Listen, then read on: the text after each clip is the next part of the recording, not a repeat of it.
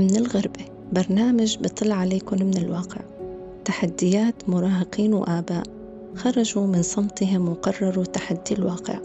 برنامجي بيسلط الضوء على مواقف وقضايا اجتماعية واقعية تترك مطلق الحرية للمستمع لإنهاء السيناريو. كون الأحداث ما زالت مستمرة.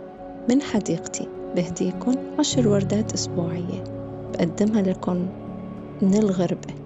معي أنا غيدة السمراء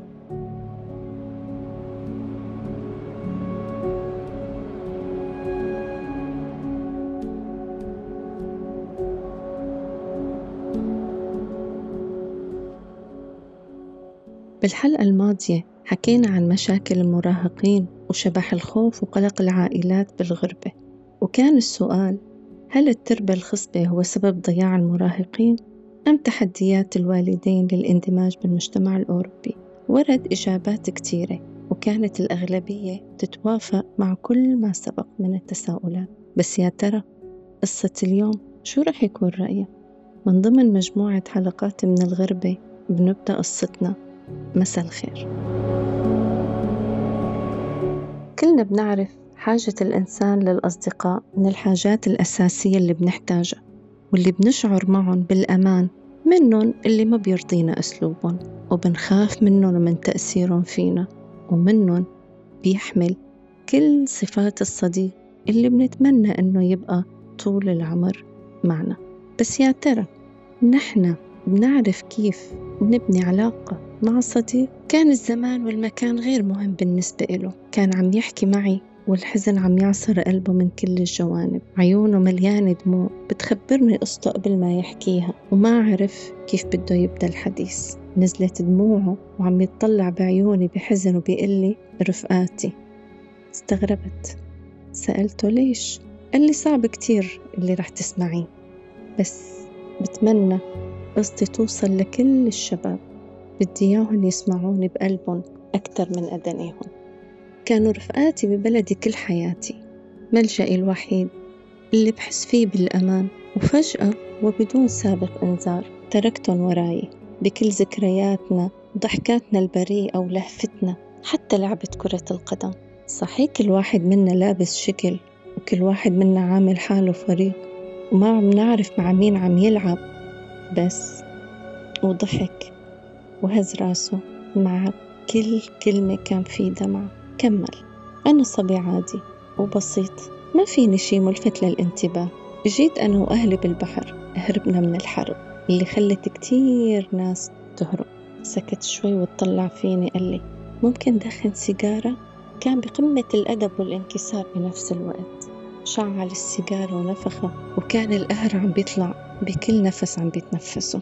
وقال ضليت أنا هذا الصبي لحتى غيرت المدرسة. وصرت بمرحلة الثانوية يعني صف عاشر. فتت على صفي والعيون كلها علي وعلامات الضحك والاستهزاء. يمكن علي يمكن على شكلي يمكن على لبسي اللي كنت جاي فيه من بلد بيحمل ريحة الحرب بين خيطانه. كنت فوت خجلان. خجلان من شو؟ خجلان من لبسي خجلان من لغتي الخجولة وإحساسي الغريب باللا انتماء. بلشت أتغير شوي شوي بدون ما أحس. بديت أتمرد من داخلي على مبادئي ولبسي وحتى مشيتي البسيطة. بدت مشاكلي مع أهلي وبلش صراع الثقافات اللي بلشوا يخافوا علي من الضياع والانحراف وخوفهم من إني أتأثر بأفكار وسلوكيات تاخدني لحافة الهاوية والفشل. للحظة أنا شردت وسألت حالي ليش نحن بنتندم بعد ما توقع المشاكل؟ ليش ما بنميز الصح من الغلط من الرفقة الحقيقية رفقة المصلحة؟ شو هو الدافع اللي بيخليني أنا أنكر جميل والدين؟ مو غلط يكون عندي رفيق ومو غلط إني أنا أحكي معه ومو غلط إني أستشيره بأشياء تكون خاصة مو غلط نكون سند لبعض تساؤلات تساؤلات دارت ببالي دارت دارت لحتى قطع صوته مرة تانية رجعني للواقع قال لي وين شردتي؟ وين وصلنا؟ قال أنا كنت عم بحكي عن أهلي اللي حاولوا يحتضنوني وينصحوني كانوا يسألوا عن رفقاتي اللي حابين يتعرفوا عليهم. ماما جيبهم على البيت نتعرف عليهم. أنا بعمل لهم أكلة طيبة من عنا بعمل فتوش بعمل تبولة. وأبي أبي جيبن على البيت لنلعب بلاي ستيشن. جيبن لهون يشوفوا معك فيلم. وأنا بعرف إنه هن كانوا بدهم يشوفوا مين هدول رفقاتي. لما كنت خبر رفقاتي يضحكوا علي. وهذا كان سبب تمردي أكتر وخجلي من أهلي وطريقة تفكيرهم اللي اكتشفت بعدين نزلت دموعه مرة تانية. عم بيقول قصتي بدت بيوم وقفوا معي وعم يسألوني ليش ما عندك رفقة؟ تعال صير رفيقنا. عزموني على سهرة عند واحد من الشباب وفعلا ما صدقت حالي. فرحتي مو عاطية لحدا. بداخلي صوت عم بيقول لي ليش لا؟ قلبي عم بيخفق يخفق يخفق. أول مرة من سنين لما إجيت لاجع على هالبلد ما حدا سألني تروح مشوار أو حابب تكون رفيقي حاولت غير شكلي ولبسي حتى قصة شعري لأرضيهم لرفقاتي الجداد وكون مثلهم وعوض النقص اللي كان بداخلي. هون كانت البداية بكذبة كذبت على أهلي وقلت لهم طالع مع رفقاتي بعد المدرسة. واجب عطانا إياه المعلم. طلعنا بالسيارة اللي اكتشفت بعدين إنه صاحبها ما كان عنده إجازة. كنت أول مرة بضحك من قلبي من سنين وأخدتني الدنيا. ما بعرف مشاعري سعادة حب حزن حنين. رجعت فيني الذاكرة لبلدي لريحة الحرب وصوت المدافع وريحة الدخان اللي صارت من الذاكرة. ذنبي هو الماضي والحاضر الغير دافئ من لا مكان إجاني الصوت. سألوني أنت ليش ساكت؟ ما رديت بس حسيت الهوا عم بيتخلل كل مسامة بجسمي وبداخلي صراع ذاتي. بين بداية مجهولة وماضي معروف.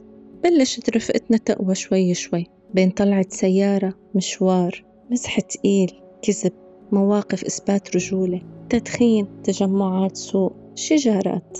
بس أسوأ شي كان الثقة العمياء ليوصلوا لهدفهم باسم الرفقة. كنت ماشي معه وحاسس حالي في شي غلط عم بيصير معي بس ضليت مكمل ما بعرف ليش. بعدوني عن دراستي وتكررت غياباتي والمدرسة ما اهتمت وحطت كل الحق على أهلي وحطوا اللوم علي أهلي طبعا بحجة إهمالهم وما بيعرفوا لغة لحتى فصلوني من المدرسة نهائيا لكتر الغيابات. صارت مرة مشكلة بالمدرسة قبل ما أنفصل. ضاربنا مع رفقة تانيين ما كنت أعرف ليش بس واجب الصداقة كان يحتم علي إني شارك وإني أضرب وأنضرب بس ما بعرف ليش. انضرب واحد بالسكينة بالمجموعة التانية وأخدونا نحن الخمسة. أخدونا على الشرطة. اشتكوا علينا. وتدخلت المؤسسات الاجتماعية. أخدونا من أهالينا. أنا ودوني عبيت لرعاية الأحداث. مكان بعيد بعيد كتير وموحش. ما بيعلم الإصلاح أو ما بيعلم إلا إنه كل شي مسموح بهالدنيا. بيفقد الشخص ذاته كمان وكمان. تعرضت للضغوط النفسية. حاولت الانتحار. وكانت الكذبة الوحيدة اللي رح تطالعني من هالمكان هي إني رح صير منيح. بس للأسف كنت عم كذب على حالي قبل ما كذب على الكل. بعد ست شهور رجعت للمدرسة كانوا رفقاتي عم بيستنوني. صرت أقلدهم لأرضيهم ونال استحسانهم. بالإضافة كنت حب جرب شغلات جديدة واكتشفها معهم لأنه الأولوية لرفقاتي لدرجة أني حسيت بانفصام الشخصية بين الواقع والخيال. كنت حس إنه في شي غريب بتصرفاتهم بس ما أعرف شو هو. بعدين بلشت الأمور توضح شوي شوي. بلشنا بسيجارة بعدين بحبة بعدين اتطورت لتعاطي وأخطاء بتجر أخطاء وضياع بجر ضياع. وحيل عالية الذكاء للتأثير على البعض لحتى نستمر بهالطريق الغير مشروع.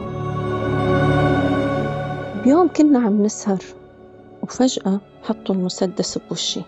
شبك مساك مساك. وهلأ صار دورك لتكون منه وفينا عن جد. لتثبت حالك إنك أنت معنا. أنا خفت كتير. وقلت لحالي لوين راح يوديني هالمسدس؟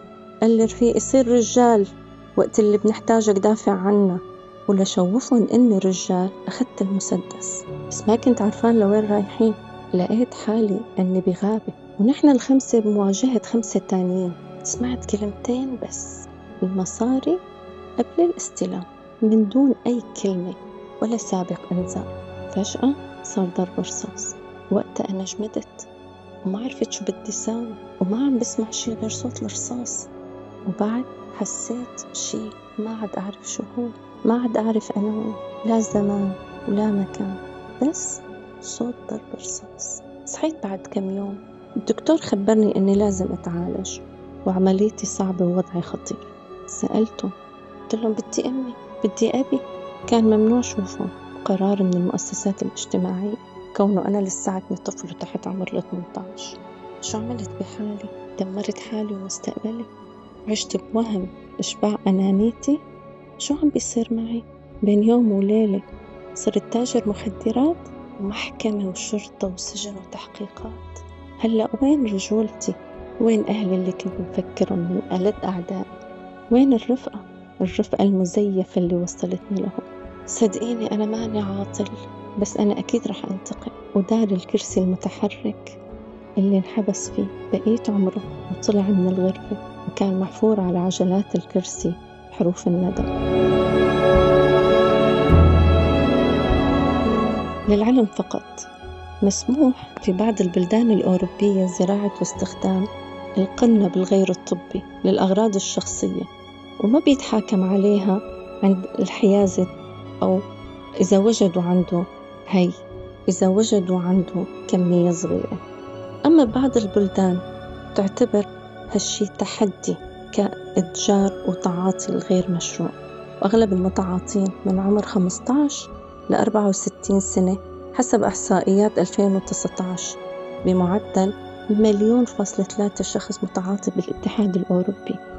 وحجم إنفاق على الحبوب والقنب والمخدرات 30 مليون يورو سنويا. هذا حسب رأي المفوض الأوروبي لشؤون الهجرة والمواطنة أن عصابات الجريمة المنظمة عندها تعليمات باقتناص الفرص الشبابية واستغلالهم من أجل توسيع نشاطاتهم دوليا. هذا السوق اللي بيختص فقط بالشباب الجديد المهاجر. سؤالي لليوم هل الرفقة أو الصداقة فعل اختياري هل من السهل علينا كيف ننتقي أصدقائنا؟ أم هو كتير بهالصعوبة إنه نميز بيناتهم إذا كانوا أصدقاء سوء أو لا؟ هي البداية وبترك لكم حرية نهاية السيناريو بأمان الله